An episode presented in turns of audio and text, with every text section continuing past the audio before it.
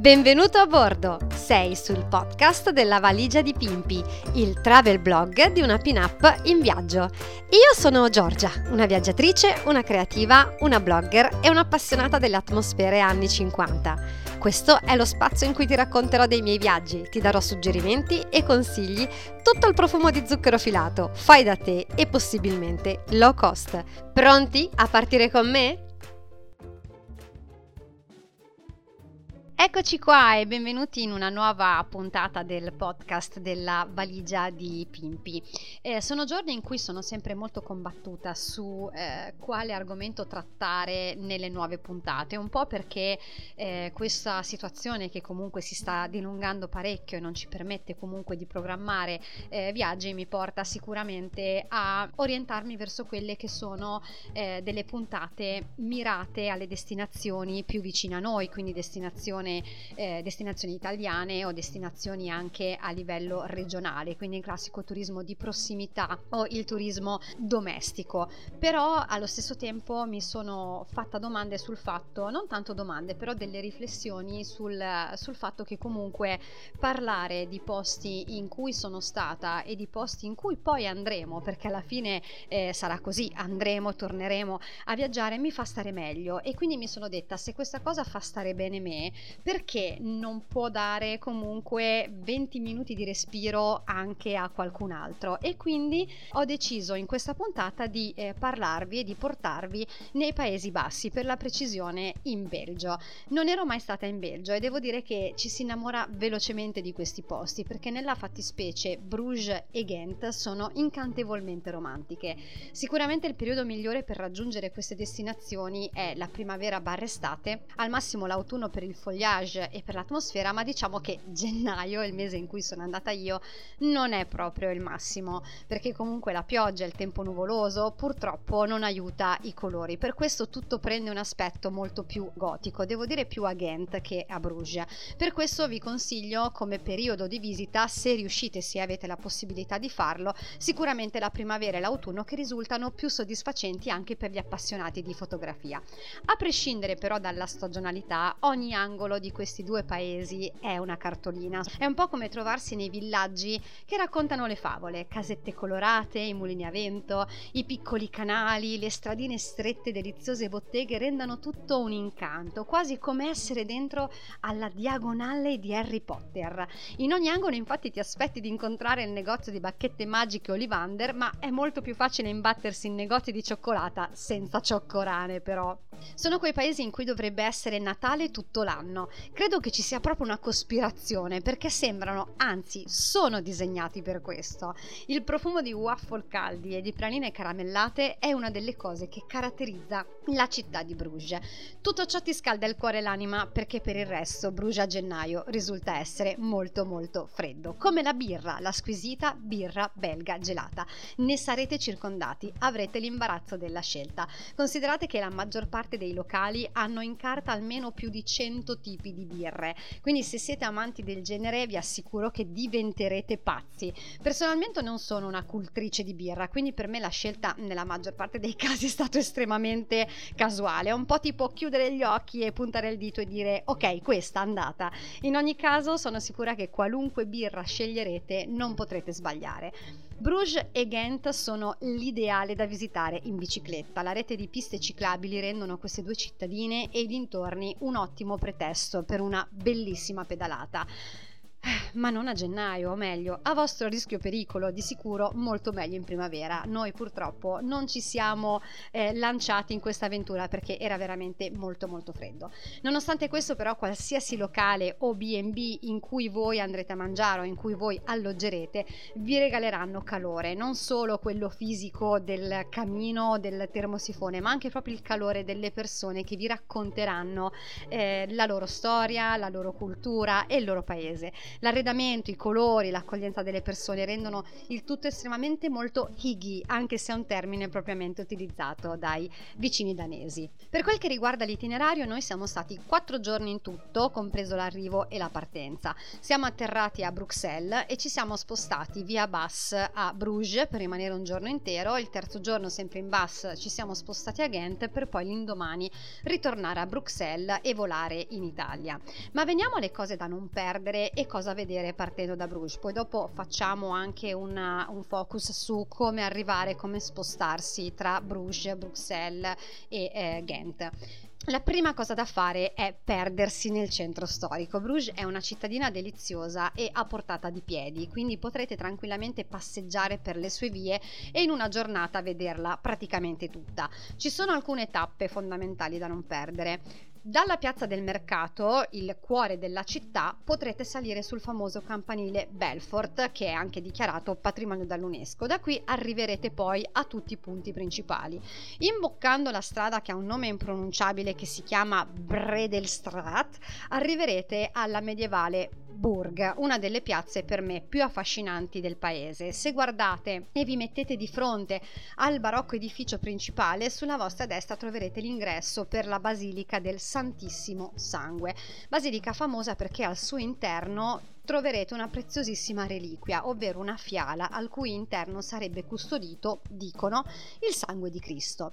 Crederci o non crederci spetta a voi, ma prestate attenzione perché se volete vederla considerate che viene mostrata al pubblico tutti i giorni ad orari prestabiliti che troverete esposti non appena entrerete all'ingresso. La visita è gratuita alla basilica mentre il museo adiacente è a pagamento. È chiaro che tutto quello che io vi sto raccontando sono tutte notizie e informazioni riferite riferite al pre-Covid. Quindi, una volta che ricominceremo a viaggiare e deciderete di andare a Bruges, ecco, informatevi bene su quali sono le nuove regolamentazioni.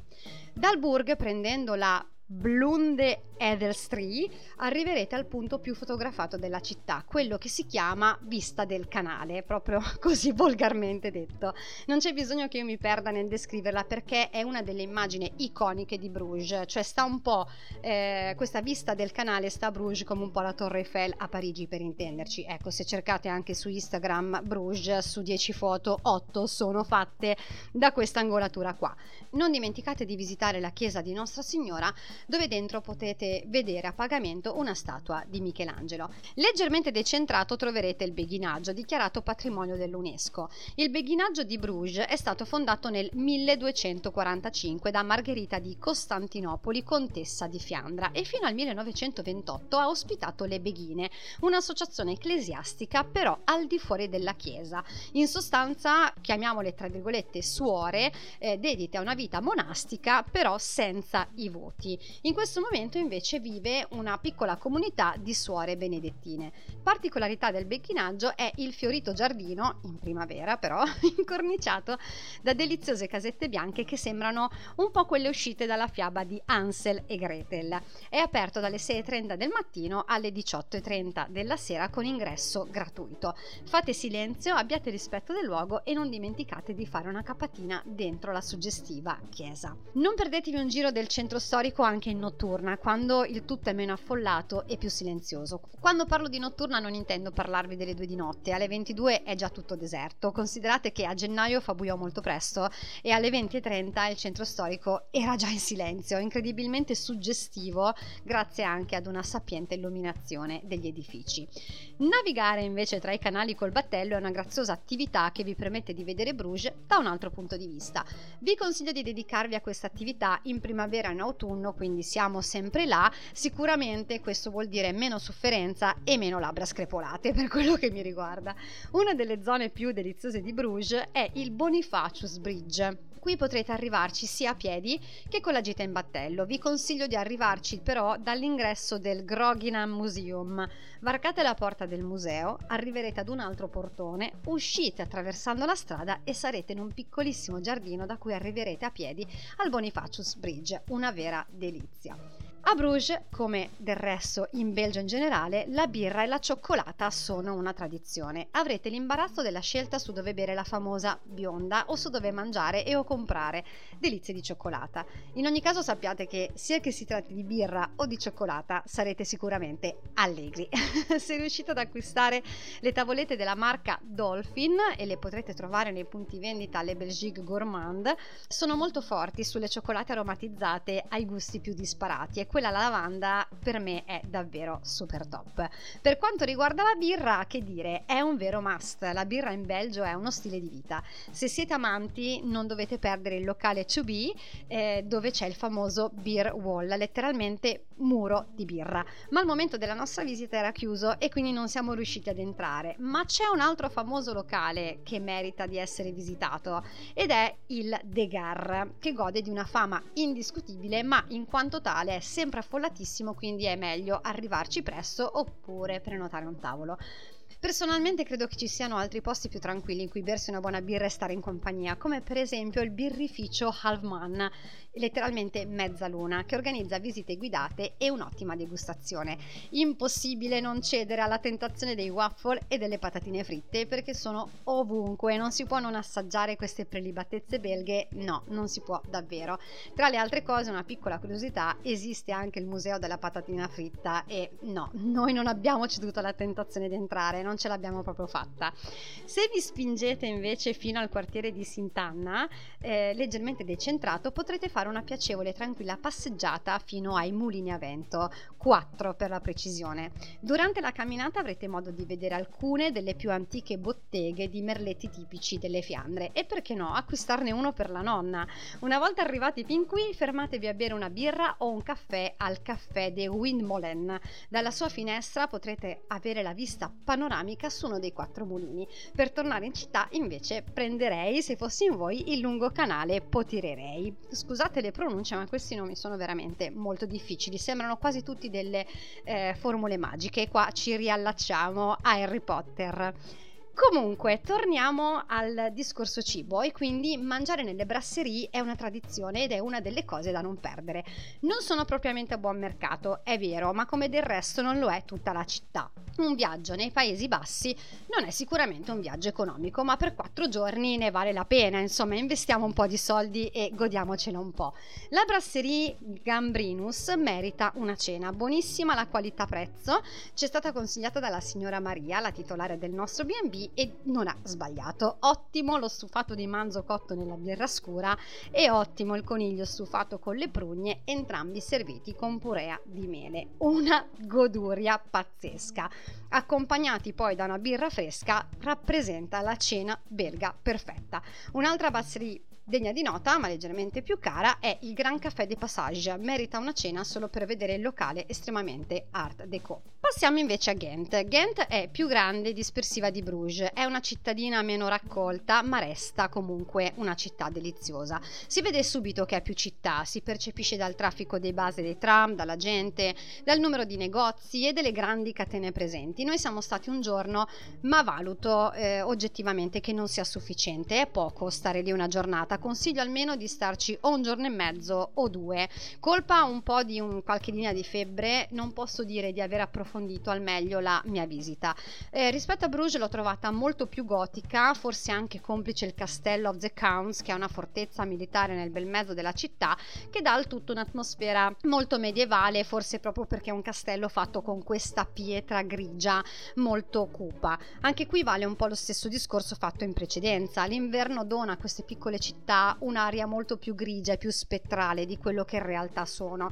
Diciamo che regala un fascino molto particolare, quasi un po' scozzese. Infatti, in, a dir la verità, mi ha ricordato molto un po' questa atmosfera. Anche qui stessa regola di Bruges, perdersi nel centro storico è la cosa migliore da fare. Incontrerete strade, vicole e ponti che vi sapranno ogni volta stupire. Nel centro di Ghent ci sono due chiese molto importanti. La prima è la chiesa di San Nicola, che al momento della mia visita della nostra visita era sotto restauro e quindi non abbiamo potuto eh, visitarla, e la cattedrale di San Bovone, un esempio imponente di architettura architettura gotica.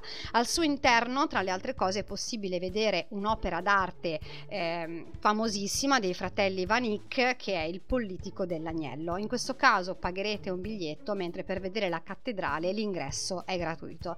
La passeggiata continua fino ad arrivare alla piazza per poi proseguire verso il Markt, un tempo luogo di esecuzioni ed eventi popolari di paese.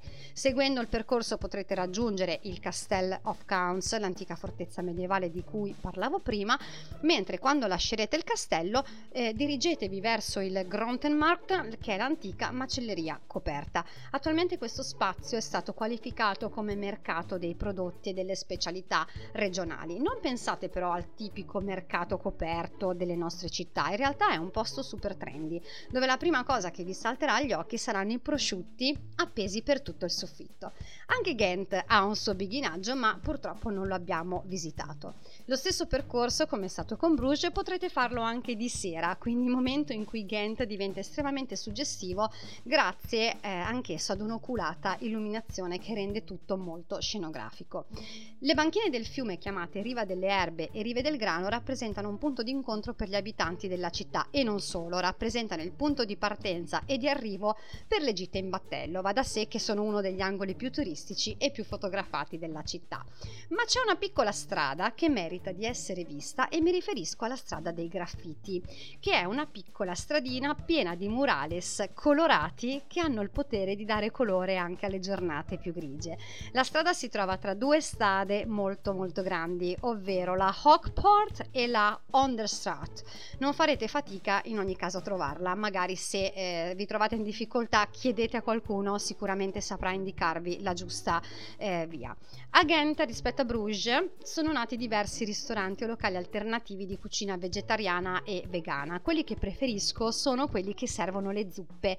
Ce ne sono davvero decine. Vi consiglio Supar, un localino delizioso molto higgy in cui potrete scegliere la vostra zuppa calda da un menù vario ed interessante. Potete assaggiare la zuppa thailandese o la classica zuppa al pomodoro tipica della città.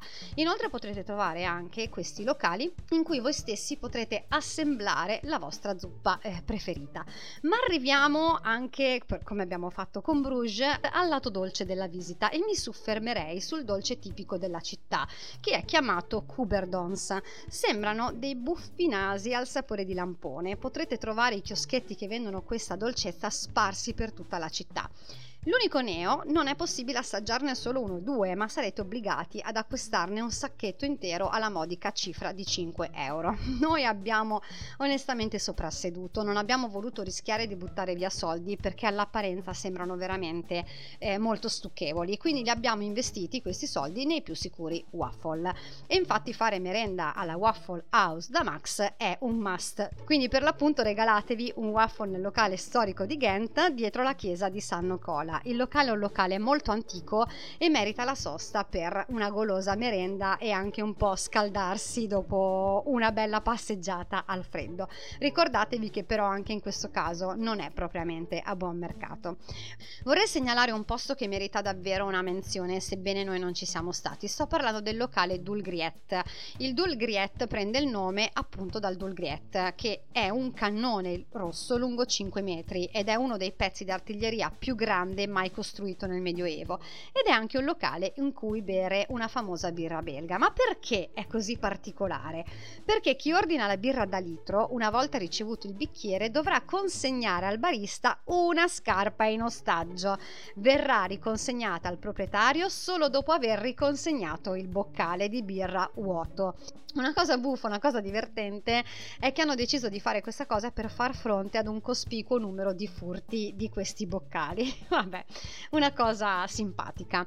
Eh, I nostri tre giorni devo dire che sono volati, ma se avete la possibilità di aggiungere un giorno in più, appunto rispetto al nostro itinerario, io aggiungerei un giorno in più a, a um, Ghent, scusate, stavo dicendo Bruges, e se ne avete uno ulteriore lo aggiungerei per visitare Anversa perché credo ne valga veramente la pena.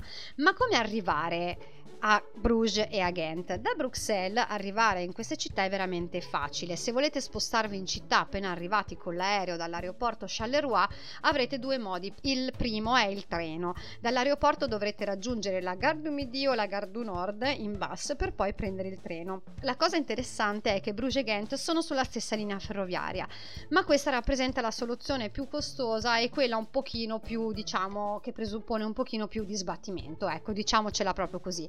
Il secondo modo, che è quello molto più comodo e quello più economico, è andare in bus con la catena Flipco. Il bus fa tappa prima a Ghent e poi a Bruges e in circa due ore totali di viaggio arriverete. Consiglio di acquistare i biglietti direttamente online, scegliendo l'orario che vi è più comodo, quindi a seconda dell'arrivo del vostro volo potete tenervi magari mezz'ora eh, di tempo per recuperare i bagagli o comunque per non fare le corse. Questo vi permetterà appunto di risparmiare tempo perché alle biglietterie c'è spesso eh, coda e soprattutto vi permetterà di non dover prendere un bus per arrivare a, alla gare o du Midi o du Nord, appunto quella che vi dicevo prima, ma siete direttamente lì, quindi una volta usciti dal vostro terminal la fermata del bus è visibile, riuscite a raggiungerla veramente subito, la riconoscerete dal colore verde tra le altre cose e comunque tutto è molto segnalato in maniera estremamente chiara e veramente sia Bruges che Ghent la fermata del Flipgo è dietro la stazione dei treni, quindi è veramente comodissima.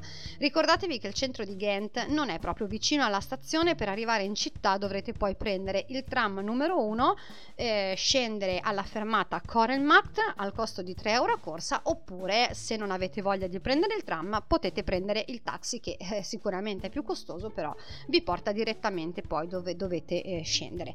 A Bruges invece basta entrare nella stazione, quindi una volta scesi dal bus entrate nella stazione, la attraverserete tutta e uscirete dalla parte opposta. In meno di 15 minuti a piedi sarete in centro. Se invece vorrete usare i tram nessun problema, appena fuori dalla stazione li troverete sulla vostra sinistra. Potrete invece spostarvi tra Ghent e Bruges qualunque sia il vostro itinerario, comodamente in treno. Dalle stazioni partono treni ogni 20 minuti, quindi fanno tappa tra Ghent e Bruges in circa 30 minuti di corsa. Il costo di biglietto è di 6 euro eh, 80 centesimi a tratta. E così siamo giunti al termine anche di questa puntata, spero di avervi tenuto un po' compagnia in, uh, raccontandovi appunto la mia esperienza nel lontano, più o meno lontano Belgio.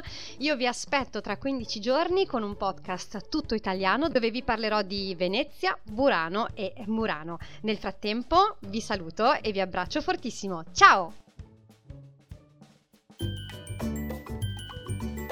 Grazie per aver ascoltato questo podcast. Io sono Giorgia e la valigia di Pimpi è il travel blog di una pin-up in viaggio. Se vuoi continuare a viaggiare con me, oltre che seguire le mie puntate ogni 15 giorni, lo puoi fare seguendo tutti i miei canali. Mi trovi su Facebook, su Instagram, su Pinterest e naturalmente sul blog lavaligiadipimpi.it. Ma ora scusatemi, devo allacciarmi la cintura di sicurezza. A presto!